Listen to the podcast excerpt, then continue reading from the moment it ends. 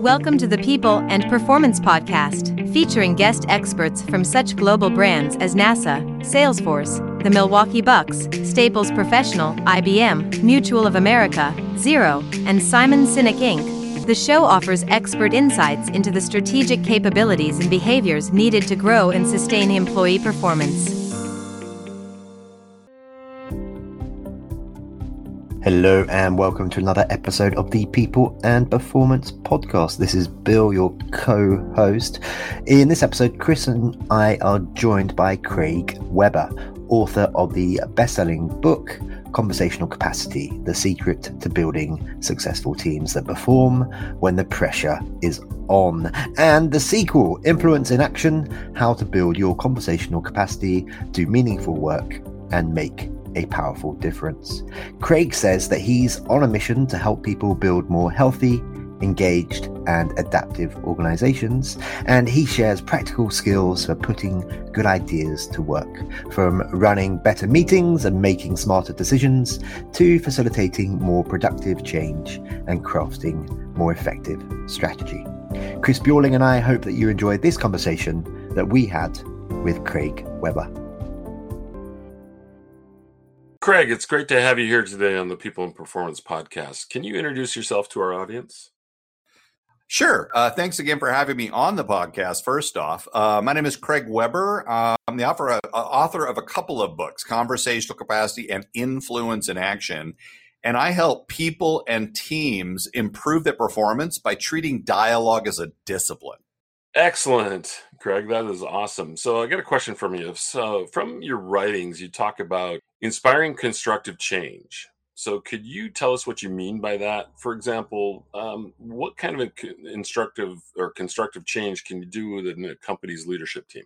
Yeah, so I talk about constructive change. In fact, I published an article recently on being a constructive variable. And the idea being that we can't control every variable in a conversation, a meeting, or an organization, uh, but we can try to be a constructive variable. And what I mean by that is, how do we make every conversation or meeting smarter because we're in the room? More focus, more learning taking place, less defensiveness and dysfunction because of how we're engaging with others.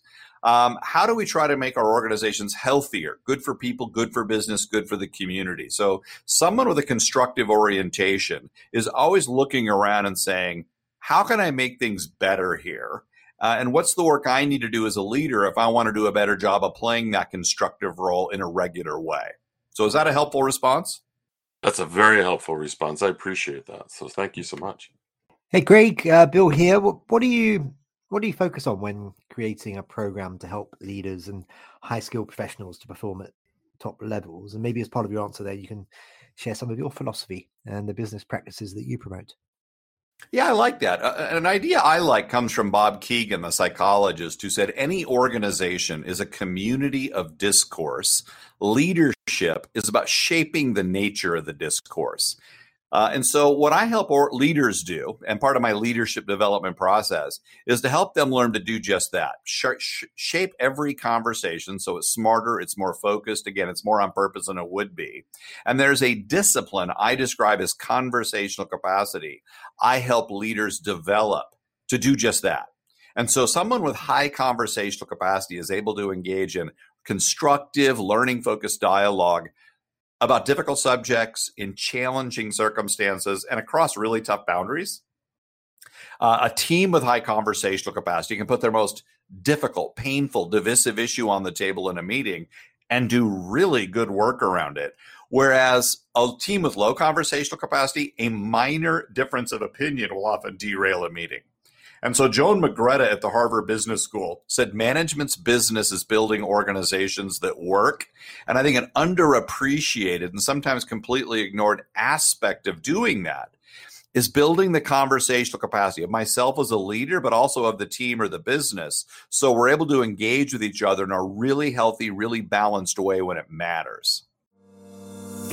The People and Performance Podcast, supported by Fidello Inc is dedicated to offering tips and expert insights into the strategic capabilities and behaviors needed to establish, grow, and measure the performance of employees. If you enjoy the show, why not subscribe and give us five stars through your favorite podcast app? one thing that I love about what you teach and what you talk about, Craig, is that you offer uh, practical examples and uh, and you and you talk about real life important scenarios. And one of those is is meetings and um, having productive meetings. So i'd like to know what does a productive meeting mean to you craig? I know it sounds like a kind of a bit of a basic question but let, us break that down in terms of you know what the results are from that. And um, should all in attendance have a voice and what i mean by that is are there certain people who sit at the table, so to speak, uh, who need to lead that meeting and and be heard, and are, are, there others who, in some instances, in some meetings, perhaps just need to to keep quiet, or is that terribly um, uh, out of tune of me, and everyone should have a voice at all times? No, I think that's a great question, actually, and it kind of depends. Uh, the classic answer: it depends. So what does a really good meeting look like? Well, that depends on what you're trying to get out of the meeting. And one of the things we focus on in our work with clients is getting much clearer on the purpose of a meeting. And I use an example of being hired by a large organization to help with a senior team. And they said, before you engage with us in a workshop environment, we'd like you to sit in a couple of meetings to kind of see what's going on. What do you notice about the way the team engages with each other? So I said, great. So we were walking down the hallway to the first meeting, and I said to the executive, just so I know what to pay attention to in this meeting, what is the purpose of the meeting? And he looked at me like I was an idiot and said, it's a meeting which I thought was funny. And so I followed up and I said, okay, fair enough. Let me rephrase the question. What do you expect to be different in the business after this meeting? And he actually stopped and said, you know, I actually never thought of it that way. And I think a lot of times, one of the things we can do to make our meetings more effective is first off, get clear on the purpose because it's hard to decide what kind of decision making should we have at this meeting if the purpose isn't clear. Who should be in the room and whoever's in the room, who should be the most engaged? It's hard to answer that question until you determine the purpose of the meeting. Are you there to brainstorm? Are you there to disseminate information? Are you there to wrestle with a really hard decision? All those things will affect who needs to be in the room, what kind of decision making we need to implement, and who needs to be more or less engaged in the conversations. So I think that's a little it's a nuanced question. It's a good question because it forces you to ask a series of deeper questions that can help you get more clear on what is the meeting for what are we trying to get out of it and then how do we structure it and manage that meeting in a way that lines up with its purpose how's that as a response bill is that uh, is that did i miss anything I'll take it. I'll take that response. I'd say it's a pretty good one. Thank you. Well, I love that response because it seems like for for the last several years I've been in meetings because I'm being punished. I think is the only reason I'm there.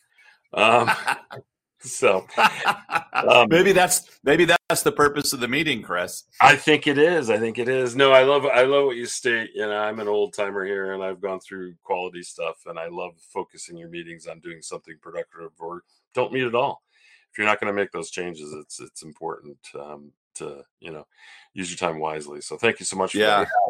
I, hey. I like I heard a quote one time that said it, it takes an awfully good meeting to be better than no meeting at all. Oh yeah, I've heard that too, and it's just there. And you know, in some of some, you know, not just work but community organizations. Sometimes we're just having meetings for meeting's sake, and you're like, why are we here? And what are we moving yes. forward? And how are we changing things? And you know when you re when you refocus everybody along those lines it really it really livens the room up and gets people focused and, and done. And a lot of times it happens quicker than sitting there for the allotted time that you had originally. So it's great. Yeah. It's great. Hey i have a, a question for you. This is one of the questions uh, the next two questions i have the next two questions for you actually. So the first question um, and we ask this of everyone and it is this. In one minute or less can you share one piece of advice or some direction that you were given by a mentor, a leader, or a colleague that inspired you personally to perform at a higher level in your career? Yeah. Um, so here's someone who really had a big effect on my thinking Chris Argyris, uh, founding father of the field of organizational learning, taught at Harvard for a number of years before he passed away recently. But one of the pieces of advice he shared that I thought was really powerful is whenever you're stuck in a bind, I want to give someone some feedback, but I don't want to hurt their feelings. One of the best ways to deal with the bind is to make the bind explicit. So there's something about saying, "Hey, look, I feel stuck between a rock and a hard spot here. Let me kind of explain what I'm where I feel stuck and get your input." That alone, just naming the bind and authorizing someone to help you manage it is a great way to get out of the bind. So that's my quick response in less than a minute. Brilliant. I love that. Yeah. Plus, it also de- it it um, de-escalates a situation that could get hyper it real quick. So, yeah, great. well said. Nice. Yeah. All right. Next question that we ask everybody from a culture and people processes perspective, what does a high performing company mean to you? Yeah, that's a great question too. So I think what I would think about it, a high performing team, that's one way to frame it, a team that's really functioning at a high level is is able to maintain a really solid fit between what it is they're working together to accomplish and how they're working together to accomplish it. So, a low performing team, you'll often see a big gap. We need to have a really creative brainstorming process, but we're just arguing with each other when something comes up that's a real disconnect between what we're working together to accomplish and how we're working together to accomplish it. Whereas a team that we would call high performing or a real a team that can really work well under pressure is able to maintain really good fit between what we're working together to accomplish and how we're working together to accomplish it. And I think one of the big reasons that fit is hard to create is low conversational capacity. We may have really good intentions going into a conversation or meeting, but suddenly the behaviors in the meeting start working against the purpose of the meeting.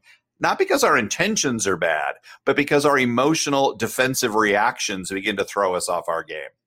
Greg, two more questions for you before we do wrap up for today. Uh, you mentioned earlier on, as part of your intro, you've written a couple of awesome books. Tell us about one of them, please. I, I think, uh, given the nature of this show, uh, we'd like you to tell us about com- conversational capacity, the secret to building successful teams that perform when the pressure is on. Tell us about that.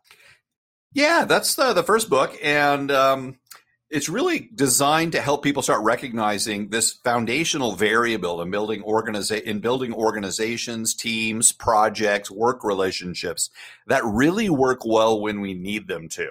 And it's sort of an underappreciated aspect of this conversational capacity. I argue it's a foundational competence that breathes life into every other activity that requires people communicate and collaborate for its effectiveness, but it's not something that tends to be on our management dashboard. You know, what is conversational capacity? Why does it matter? And how do we build it? So that initial book was a dive into let's get let's come up with a rigorous construct for an aspect of building organizations and teams and exercising effective leadership that doesn't usually have any useful frameworks around it. So that was sort of the idea with the first book. Very good. And yours, your second book was called Influence and Action: How to Build Your Conversational Capacity, Do Meaningful Work, and Make a Powerful Difference. For and it was uh, released in 2019, listeners, and it can also be found on the Amazons and such places. Uh, Craig, before we wrap up for today, how can our listeners connect with you and learn more about what you get up to? Well, I'm constantly publishing publishing uh, new articles and uh, related material on LinkedIn, so that's an easy place to connect with me there. And then conversationalcapacity.com. There's a range of articles and other information about the work we're doing, the books, etc. So those are two great ways to kind of connect with me if you'd like. Excellent. Well, that just leaves Chris and I to say, Craig Weber, you are awesome. Keep doing what you're doing. Thank you very much for being our guest today. My genuine pleasure. Thank you again for the invitation, you two. Hey, thanks, Craig. Thank you for listening to the People and Performance Podcast. If you enjoyed this episode, please remember to like, comment, and subscribe.